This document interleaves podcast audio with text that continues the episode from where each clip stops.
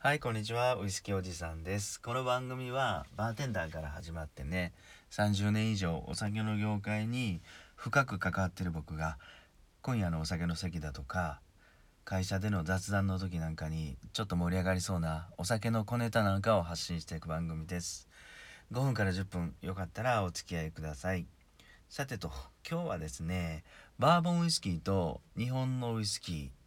大きな3つの違いっていうところ、バーボンとジャパニーズウイスキーの違いを3つ分かりやすく少し解説したいなと思います。その前に昨日の放送回で、スタンド FM が大きく動いたっていう放送回でね、コメントしてくれた方にありがとうって言っときたいと思います。みちるさん、音楽の夢叶える人、毎日昼12時台ライブさん、ありがとうございます。さきさん、日常にある幸せさん、ありがとうございます。ルネリンコさん、ありがとうございます。本当毎回言うんですけど、毎回思うんですけどね、コメントは僕の中で糧になってます。ありがとうございます。さて、ちょっと本題に入ると、バーボンウイスキーと日本のウイスキーのこの3つの違い。これね、まずこの3つの違いを一つずつ話をすると、まず原料が違います。そしてゆりかごが違います。そして3つ目、遺伝子が違います。この3つをちょっとゆっくり解説したいと思うんですが、まずね、バーボンの名前の由来って何っていうところ、このバーボンっていうのはブルボンっていう名前から来たみたいですね。ブルボンっていうとフランスのブルボン王朝か、300年以上遡ってもらって、アメリカの独立戦争の時にこのフランスのブルボン王朝がめちゃくちゃ協力してくれたみたいですね。兵隊さんだとか鉄砲だとか武器をたくさん供給してくれて、勝利に導いたと。それでありがとうっていう意味も込めて、ここにバーボン軍、アメリカ合衆国の近くにバーボン軍っていうのを置いて、フランスの移民たちをたくさん受け入れたと。そういうところでここはブルボンから来てバーボン軍ってなったみたいですね。はい。で、じゃあこれバーボンウイスキーと日本のウイスキーの違い、まずこの3つの違いを深く解説する前に、バーボンウイスキーの定義をちょっと簡単にお話しておきます。ちゃんとね、これ合衆国の法律で決まってるようですね。連邦アルコール法、いわゆるバーボン法っていうやつでしっかり法律で定められた定義があります。だいたい6つ7つあるんですけど、ちょっとねこれは3つほどは割愛させてもらって、主たる主な定義、これを3つ解説するとね、まず1つ目、原料にトウモロコシを 50% 以上含ませると。そして2つ目、アルコール度数 80% 以下で蒸留すると。ということはね、例えばロシアのウォッカ、スピリタスとか、バルカンウォッカ、バルカンはブルガリアか、そっちのウォッカなんかでいくと80度以上とか90何度とかある、あれはバーボンには絶対になり得ない、合衆国ではねっていうことですよね。 80% 以下で蒸留する以下ってことなんでね。そして3つ目、内側を焦がした新樽で熟成すると。もうこれ絶対バーボン法では新しい樽を使えと、使い回しはするなっていうことですよね。そして4つ目、樽詰めの際のアルコール度数はとかね、5つ目、ストレートバーボンと名乗るにはとかあるんですけど、まあちょっとここは割愛して、この主たる3つをちょっと簡単に頭に入れてもらって、3つに分けてね、紹介するとですね、まず1つ目、原料が日本のウイスキーと違うっていうところで、バーボンウイスキーはまず原料に 51% 以上かトウモロコシを入れると。で、一方で日本のウイスキーはっていうと、モルト、大麦麦芽が多いですよね。一部グレーンっていうか、ブレンドウイスキーにはグレーンウイスキー、小麦だとかトウモロコシだとかいろんな穀物の原料も入っているんですが、まずシングルモルトウイスキーっていうのは 100%麦芽でありますよと。バーボンと日本のウイスキーはトウモロコシとモルト、原料がまず違うというところですよね。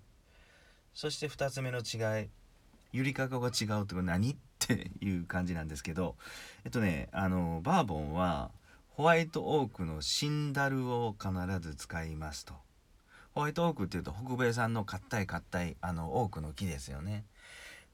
これで樽を組んで、そしてこれ内側を真っ黒に焼くらしいんですよね。これ焼くことで熟成が早くなるらしいんですよ。ただこれ面白いお話があって、そもそもなんでこの樽を焼いたかっていうと、バーボン樽ね、昔がアメリカの方で結構ね、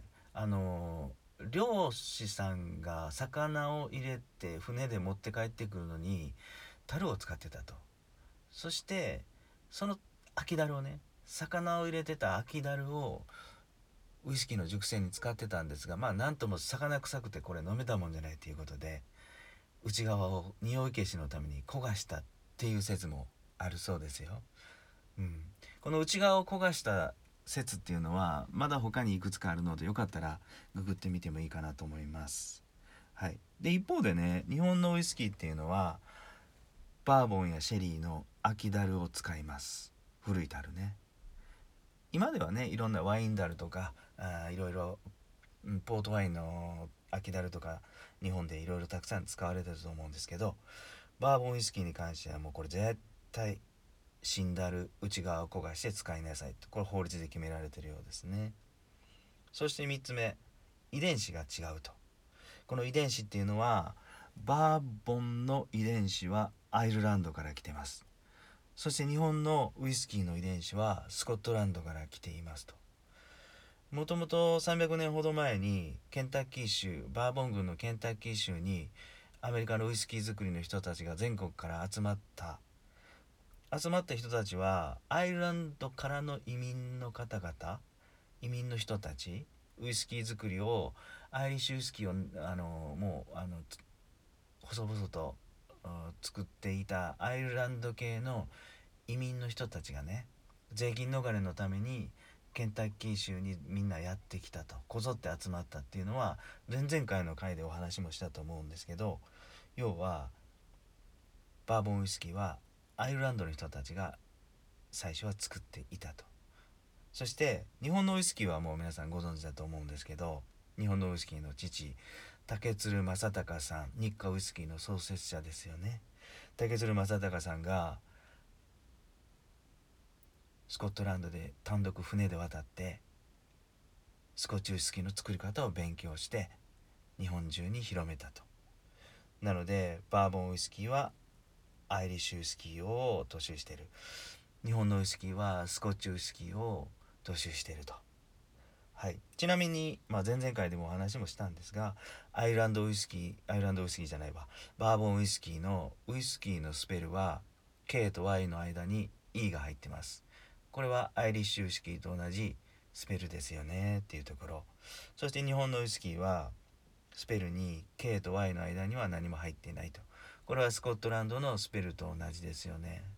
もうラベルを見たらすぐに分かります。はい。お酒屋さんとかスーパーに行ったら、ちょっとアイリッシュウイスキーと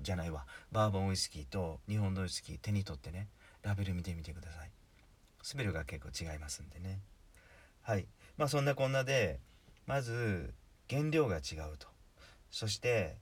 ゆりかご、樽が違うと。で3つ目、遺伝子が違うと。ただこのゆりかごのホワイトオークのシンダル、バーボンウイスキーがホワイトオークのシンダルを使って、もうこれ終わったら使い捨てなんかよっていうわけではなくて、これがもう世界中海を渡ってですね、例えば日本であるとか、スコットランドであるとか、もう隣のメキシコであるとか、ウイスキーの熟成に使われたり、メキシコのテキーラの熟成に使われたりします。ここは逆に言うとね、バーボンがなければ日本のウイスキーってなかなかここまで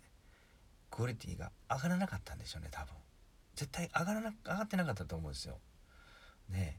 シェリーダルだけではバリエーションも出ないし、ブレンドもなかなか単一的な味になると。バーボンウイスキーがあっての日本のブレンドウイスキーがあるのかなって僕自身は強く思ったりします。はい、なので日本のウイスキーね、手軽なティーチャーズとか、バランタインのファイネストとか飲むときは、あれこれバーボンの秋だる、ちょっとしたこのバニラの甘い香りはバーボンのおかげなんだなと思いながら、たまに僕は飲んでいます。いかがでしたでしょうかはい今日も最後まで聞いていただいてどうもありがとうございました。それでは今日もですね、皆さん素敵な夜をお過ごしください。